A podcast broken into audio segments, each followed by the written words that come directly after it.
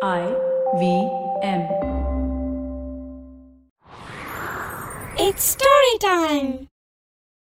வேலை வெட்டிக்கு போகாம வெட்டி வேலை பார்த்துக்கிட்டு இருந்த ஒருத்தருக்கு என்ன இழப்பு ஏற்பட்டுச்சுன்னு இந்த கதையில பார்க்கலாம் இது வரைக்கும் நம்ம சேனலுக்கு சப்ஸ்கிரைப் பண்ணலைன்னா உடனே சப்ஸ்கிரைப் பண்ணி பக்கத்தில் இருக்கிற பெல் பட்டனை கிளிக் பண்ணுங்க இந்த கதைகளை இப்போ நீங்க ஸ்டோரி டைம் தமிழ் யூடியூப் சேனல்லையும் ஐவிஎம் பாட்காஸ்ட் ஆப்லையும் மற்ற ஆடியோ தளங்களிலும் கேட்கலாம் ஸ்டோரி டைம் தமிழ் சேனலுக்காக உங்களுடன் ரவிசங்கர் பாலச்சந்திரன் ஒரு சின்ன விளம்பர இடைவேளைக்கு பிறகு கதையை கேட்கலாம் What if you could relive some of the biggest and most public feuds in Indian corporate history? Peer back through the window of time to see who among HUL or Nirma stood on top. Or who was more dominant between Tata Motors and Maruti Suzuki? Tune in with me, Ambi Parmeshwaran, And me, Anupam Gupta, on Bank of Baroda presents The Last Brand Standing where we talk about two brands vying for the top position. and what their journeys were, Every Tuesday on the IBM Podcast app or website. or wherever you get your podcast from. வாங்க கதையை தொடர்ந்து கேட்கலாம் மன்னார்குடிங்கிற ஊர்ல ஞானப்பிரகாசம்னு ஒருத்தர் இருந்தாரு அவரோட வேலையே சாப்பிட்டுட்டு சாப்பிட்டுட்டு வீட்டு திண்ணையில் உக்காந்துக்கிட்டு வெட்டி பேச்சு பேசுறது தான் எந்த வேலைக்கும் போக மாட்டாரு. அவருக்குன்னு வருமானம் எதுவுமே கிடையாது. அவங்க அப்பா தாத்தாலாம் விட்டுட்டு போன சொத்தை கொஞ்சம் கொஞ்சமாக விற்று சாப்பிட்டுக்கிட்டு இருந்தாரு. ஞானப்பிரகாசத்தோட அரட்டை அடிக்கிறதுக்குன்னே ஏழு எட்டு பேர் இருந்தாங்க. அவங்க எல்லாருமே கட்டட வேலை தச்சு வேலை அதை மாதிரி ஏதாவது ஒரு வேலையில் இருந்தாங்க. அவங்களுக்கு வேலை இல்லாத அன்னைக்கு யாராவது ஒன்று ரெண்டு பேர் சுழற்சி முறையில் ஞானப்பிரகாசத்தோட வீட்டுக்கு வந்துடுவாங்க. அவங்க கூடலாம் ஞானப்பிரகாசம் ஜாலியாக அரட்டை அடித்து பொழுத போக்குவார். அமெரிக்க அதிபர் கொரோனாவை எப்படி கையாளணும்? அப்படின்னு அறிவுரை சொல்லுவார். ஜெர்மன் பொருளாதாரத்தை தூக்கி நிறுத்துவார். சிரியாவிலையும் துருக்கியிலையும் இருக்கிற தீவிரவாதிகளை மன்னார்குடியில் உக்காந்துக்கிட்டே அடக்கிடுவார். சேகுவேராலேருந்து ஆப்ரஹாம் லிங்கன் வரைக்கும் எல்லாரும் செஞ்ச புரட்சிகளெல்லாம் பக்கத்திலேயே இருந்து பார்த்த மாதிரி சொல்லுவாரு. இவர் சொல்றத எல்லாத்தையும் அந்த கூலி தொழிலாளிகளும் வாயில ஈ பூந்தது தெரியாம கேட்டுக்கிட்டு இருப்பாங்க. ஞானப்பிரகாசத்தை தேடி வந்து அரட்டை அடிக்கிற யாரையும் அவரோட மனைவி கண்ணகிக்கு கொஞ்சம் கூட பிடிக்காது. அவங்க ஞானப்பிரகாசத்தோட காதுல கேட்குற மாதிரியே வெட்டி பேச்சு விடிஞ்சா போச்சு அப்படின்னு சத்தம் போடுவாங்க. இதுக்கெல்லாம் காரணம் ஞானப்பிரகாசம் எந்த ஒரு வேலைக்கும் போகாம வீட்டுல சும்மா உக்காந்துருந்தது தான் அந்த கூலி தொழிலாளிகள் எல்லாருமா சேர்ந்துக்கிட்டு தான் ஞானப்பிரகாசத்தை வேலைக்கு போக விடாம கெடுக்கிறாங்க அப்படிங்கிற எண்ணமும் அவங்களுக்கு இருந்துச்சு. ஆனா ஞானப்பிரகாசம் அவங்க சொல்றதையெல்லாம் ஒரு பொருட்டாவே எடுத்துக்கிறது இல்ல அவரோட மனைவி கண்ணகி அவரை வேலைக்கு போக சொல்லி எவ்வளவோ வற்புறுத்தி பார்த்தாங்க. ஆனா அதுக்கெல்லாம் ஞானப்பிரகாசம் கொஞ்சம் கூட அசைஞ்சு கொடுக்கவே இல்லை. எனக்கு வேலை கொடுக்குற அளவுக்கு இந்த ஊர்ல ஒரு பயலுக்கு அறிவு கிடையாது. என்னோட அறிவுக்கும் திறமைக்கும் தகுந்த மாதிரியான வேலை வரும்போது தான் நான் வேலைக்கு போவேன் அப்படின்னு சொல்லிட்டாரு. வீட்டுல கல்யாணத்துக்கு ரெண்டு பொண்ணு இருக்கும்போது கணவன் இப்படி எந்த வேலைக்கும் போகாம வெட்டி பொழுது போக்குறது கண்ணகிக்கு பெரிய கவலையா இருந்துச்சு பற்றியெல்லாம் பத்தியெல்லாம் ஞானப்பிரகாசத்துக்கிட்ட சொல்லும்போது அவரு சொல்லுவாரு சின்னசாமி தாத்தா இருக்கும்போது நமக்கு என்ன கவலை? அவர்கிட்டயோ எக்கச்சக்கமா சொத்து இருக்கு. அவருக்கு வாரிசுன்னு சொல்றதுக்கு குழந்தை குட்டி கூட யாரும் கிடையாது. பொண்ணுக்கு கல்யாணம் வச்சிருக்கேன் செலவுக்கு பணம் இல்லை அப்படின்னு அவர்கிட்ட போய் சொன்னா அவரோட சொத்துல ஒரு பகுதியை நமக்கு எடுத்து கொடுக்க போறாரு. அதை வச்சு பொண்ணு கல்யாணத்தை நடத்திட்டு போறோம். இதுக்கு எதுக்காக கவலைப்படணும் அப்படின்னு கேட்டுடுவாரு. ஞானப்பிரகாசம் சொன்ன மாதிரியே சின்னசாமி தாத்தாவுக்கு எக்கச்சக்கமா சொத்துகள் இருந்துச்சு. ஆனா அவருக்கு குழந்தை குட்டி எதுவும் கிடையாது. மன்னார்குடியிலேருந்து கொஞ்ச தூரத்துல இருக்கிற திருவாரூருங்கிற ஊர்ல அவரு மட்டும் தனியா இருந்தாரு. பொண்ணு கல்யாணத்துக்கு ஞானப்பிரகாசம் அடுத்தவங்களை எதிர்பார்த்து இருக்கிறது அவரோட மனைவிக்கு கோபத்தை கொடுத்துச்சு.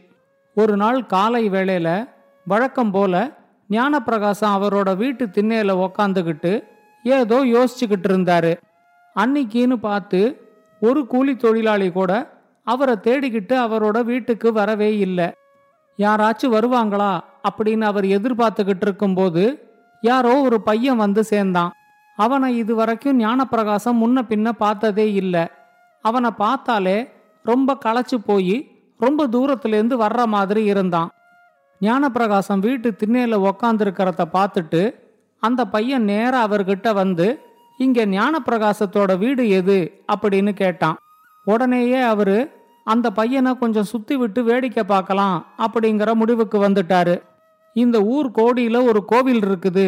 அந்த கோவிலுக்கு வடக்கு பக்கமா இருக்கிற தெருவில் போய் கேட்டுப்பாரு அப்படின்னு சொல்லி அந்த பையனை அனுப்பிவிட்டாரு. ஒரு மணி நேரம் கழிச்சு அந்த பையன் மறுபடியும் ரொம்ப களைச்சு போய் ஞானப்பிரகாசத்தோட வீட்டுக்கே வந்தான். அங்க இருக்கிறவங்கள்ட்ட கேட்டதுல அவங்க இங்கே தான் அவரோட வீடு இருக்கு அப்படின்னு சொல்லி மறுபடியும் என்னை இங்கே அனுப்பி விட்டுட்டாங்க. அவரோட வீடு இருக்கிற இடம் தெரிஞ்சா எனக்கு கொஞ்சம் சொல்லுங்க அப்படின்னு கேட்டான். உடனே இவரு எந்த ஞானப்பிரகாசத்தோட வீடுன்னு நீ தெளிவாவே சொல்லல. இந்த ஊர் கோடியில ஒரு பள்ளிக்கூடம் இருக்கு. அந்த பள்ளிக்கூடத்துக்கு கிழக்கு பகுதியில ஒரு தெரு போகும். அங்க போய் கேட்டுப்பாரு அப்படின்னு சொன்னாரு. அந்த பையனும் ஒரு நம்பிக்கையோட அவர் சொன்ன இடத்துக்கு போய் பார்த்துட்டு ஒரு மணி நேரம் கழிச்சு இன்னும் களைச்சு போய் மறுபடியும் இவர் இருக்கிற இடத்துக்கே வந்து சேர்ந்தான். வீட்டு வாசல்ல உக்காந்துகிட்டு இருந்த அவர்கிட்ட அங்க போய் விசாரிச்சதுலயும் இந்த இடத்துக்கு தான் என்னை அனுப்பி விட்டாங்க. இனிமே ஞானப்பிரகாசத்தை எங்க போய் தேடுறதுன்னு எனக்கு தெரியல அப்படின்னு சொன்னான். உடனே இவர் ரொம்ப அலட்சியமா நீ ஞானப்பிரகாசத்தோட வீடை தானே கேட்ட? உனக்கு ஞானப்பிரகாசத்தை பார்க்கணும்னா இந்த ஊரோட ஏரிக்கரைக்கு போ. அங்க தலையில வெள்ளையும் நீளமுமா துண்டு போட்டுக்கிட்டு ஒருத்தர் உக்காந்துருப்பாரு. அவருதான் ஞானப்பிரகாசம் அப்படின்னு சொன்னாரு. அந்த பையனும் கிளம்பி ஏரிக்கரைக்கு போனான். அங்க போய் பார்த்தா ஏரிக்கரையில அவர் சொன்ன அடையாளத்துல ஒருத்தருமே இல்லை. ஏரிக்கரையோட மறுபக்கம் சில பேர் துணி துவைச்சுக்கிட்டு இருந்தாங்க. அந்த பையன் ரொம்ப கஷ்டப்பட்டு ஏரியை சுத்திக்கிட்டு போய் துணி துவைச்சுக்கிட்டு இருக்கிறவங்க கிட்ட ஞானப்பிரகாசத்தை பத்தி கேட்டான். அவங்க மறுபடியும் ஞானப்பிரகாசத்தோட வீட்டு அடையாளம் சொல்லி அவனை ஊருக்குள்ள அனுப்பி விட்டாங்க அந்த பையன் திரும்ப வந்து ரொம்ப களைச்சு போய் ஞானப்பிரகாசத்தோட வீட்டு திண்ணையில ஏறி உக்காந்துக்கிட்டான். ஊருக்குள்ள யாரை கேட்டாலும் இதுதான் ஞானப்பிரகாசத்தோட வீடு அப்படின்னு சொல்லி என்னை இங்கேயே அனுப்பி விடுறாங்க. ஆனா என்னால அவரை கண்டுபிடிக்கவே முடியல. ஒரு முக்கியமான தகவலை அவர்கிட்ட சொல்லணும். எப்படி சொல்ல போறேன்னு தான் தெரியல அப்படின்னு புலம்பினான். அதை கேட்ட உடனே ஞானப்பிரகாசத்துக்கு அது என்ன முக்கியமான தகவலா இருக்கும் அப்படின்னு தெரிஞ்சுக்கிறதுல ஒரு ஆர்வம் வந்துடுச்சு. அவர் உடனே வீட்டுக்குள்ள போய் வெள்ளையும் நீலமுமா இருக்கிற ஒரு துண்டை எடுத்து தலையில போட்டுக்கிட்டு மறுபடியும் வாசல் திண்ணைக்கு வந்து உக்காந்துக்கிட்டாரு. அந்த பையன்கிட்ட நான் தான் ஞானப்பிரகாசம். ஏதோ யோசனையில உன்னை ஊர் முழுக்க அலைய விட்டுட்டேன். ஏதோ முக்கியமான தகவலை சொல்லணும்னு சொன்னியே. அதை என்கிட்ட இப்ப சொல்லு அப்படின்னு கேட்டாரு. உடனே அந்த பையனுக்கு பயங்கர கோபம் வந்துருச்சு. வயசுக்கு தகுந்த பொறுப்பு இல்லாம இப்படியா சின்ன பிள்ளையாட்டம் விளையாடுவீங்க? அப்படின்னு அவரை பிடிச்சு சத்தம் போட்டான். அவர் உடனே அவங்கிட்ட நடந்தது நடந்து போச்சு. இனிமே அதை பத்தி பேசி என்ன பிரயோஜனம்? நீ ஏதோ முக்கியமான தகவல் சொல்லணும்னு சொன்னியே. அதை எனக்கு சொல்லு அப்படின்னு கேட்டாரு. இப்ப அந்த பையன் சொன்னான் என் பேர் சக்கரபாணி. நான் உங்க தாத்தா சின்னசாமி வீட்டு வேலைக்காரன். அவர் உடல்நிலை சரியில்லாம ரெண்டு நாள் படுத்த படுக்கையா இருந்துட்டு நேத்திக்கு ராத்திரி இறந்து போயிட்டாரு. அவர் இறக்கறதுக்கு முன்னாடி எங்க ஊர் தலைவர்கிட்ட என்னோட மூணு சொந்தக்காரங்கள்ல யார் உடனே வந்து எனக்கு இறுதி சடங்கெல்லாம் செய்யறாங்களோ அவங்களுக்கு தான் என் சொத்து பூரா சேரணும் அப்படின்னு சொல்லிட்டு இறந்துட்டாரு. வீட்டுல நாங்க மூணு வேலைக்காரங்க இருந்தோம். நான் உங்களை தேடி மன்னார்குடிக்கு வந்தேன். மிச்ச ரெண்டு பேரும் ஒருத்தர் நீடாமங்கலத்துக்கும் ஒருத்தர் திருத்துறை பூண்டிக்கும் போயிருக்காரு. சின்னசாமி தாத்தாவோட சொத்தெல்லாம் உங்களுக்கு கிடைச்சதுன்னா நீங்க எனக்கு அன்பளிப்பா ஏதாவது பணம் தருவீங்க அப்படிங்கிற ஆசையில ஊரு பூரா உங்களை தேடி சுத்தி அலைஞ்சிருக்கேன். ஆனா நீங்க செஞ்ச பைத்தியகாரத்தனத்தினால எனக்கு கிடைக்க வேண்டிய அன்பளிப்பும் கிடைக்க போறதில்ல உங்களுக்கு கிடைக்க வேண்டிய சொத்தும் கிடைக்க போறதில்ல அப்படின்னு சொன்னான். அவன் சொன்னதை கேட்டதும் ஞானப்பிரகாசம் அலறி அடிச்சு எழுந்திருச்சாரு. அவசர அவசரமா அவர் திருவாரூர் போய் சேர்றதுக்குள்ள நீடாமங்கலத்திலேருந்து வந்த உறவினர் சின்னசாமியோட இறுதி சடங்கெல்லாம் செஞ்சு முடிச்சிட்டாரு. அவர் சக்கரபாணி கிட்ட உன்னை வீணா அலைய விட்டு அதை வேடிக்கை பார்த்து சிரிக்க நினைச்சேன்.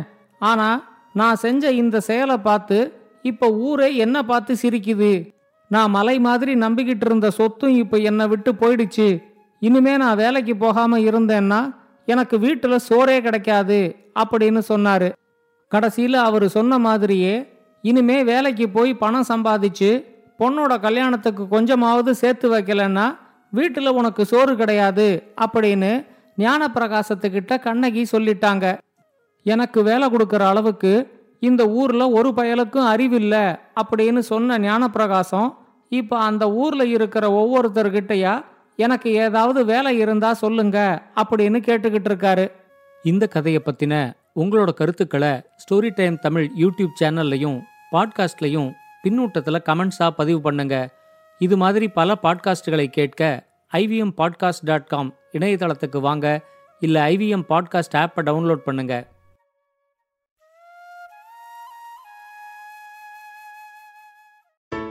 Hello, everybody. It's been another great week on the IVM Podcasting Network. On Cyrus Says, Cyrus is joined by the actress Neena Gupta, who talks about her distinguished career and her new book, Such Kahuto, an autobiography. On the Edges and Sledges Cricket Podcast, Varun, DJ, and Ashwin discuss the last week of the IPL 2021 and Dhoni finishing it off in style as CSK enters the finals. On Simplified, the gang debate the great resignation, a global phenomena causing a major spike in employees quitting en masse. On Pesa Vesa, Anupam talks to Rohan Paranjpe, head of alternative investments at Waterfield Advisors. They discuss investing and the outlook on startup culture in India. And on the habit coach, Ashton explains how we should slow down and smell the roses with the help of the Goan concept of Suse Guard. Do follow us on social media. We're IVM Podcast on Twitter, Facebook, Instagram, and LinkedIn. And remember, if you enjoyed this show or any of our other shows for that matter, please do tell a friend. We appreciate the word of mouth. And finally, we'd like to thank the sponsors on our network this week Cred, Bank of Baroda Quarter, CoinSwitch Kuber, Slay Coffee, Intel, and Kotak Mahindra Bank. Thank you so much for making this possible. Do you wonder why China does the things that it does? Or want to know how we could improve online privacy? Or perhaps you're thinking about how we can kickstart India's economy. If you'd like to search for the answers to such questions, check out All Things Policy, a daily public policy podcast that covers everything from employment figures to aircraft carriers. Tune in from Monday to Friday for new episodes and fresh takes.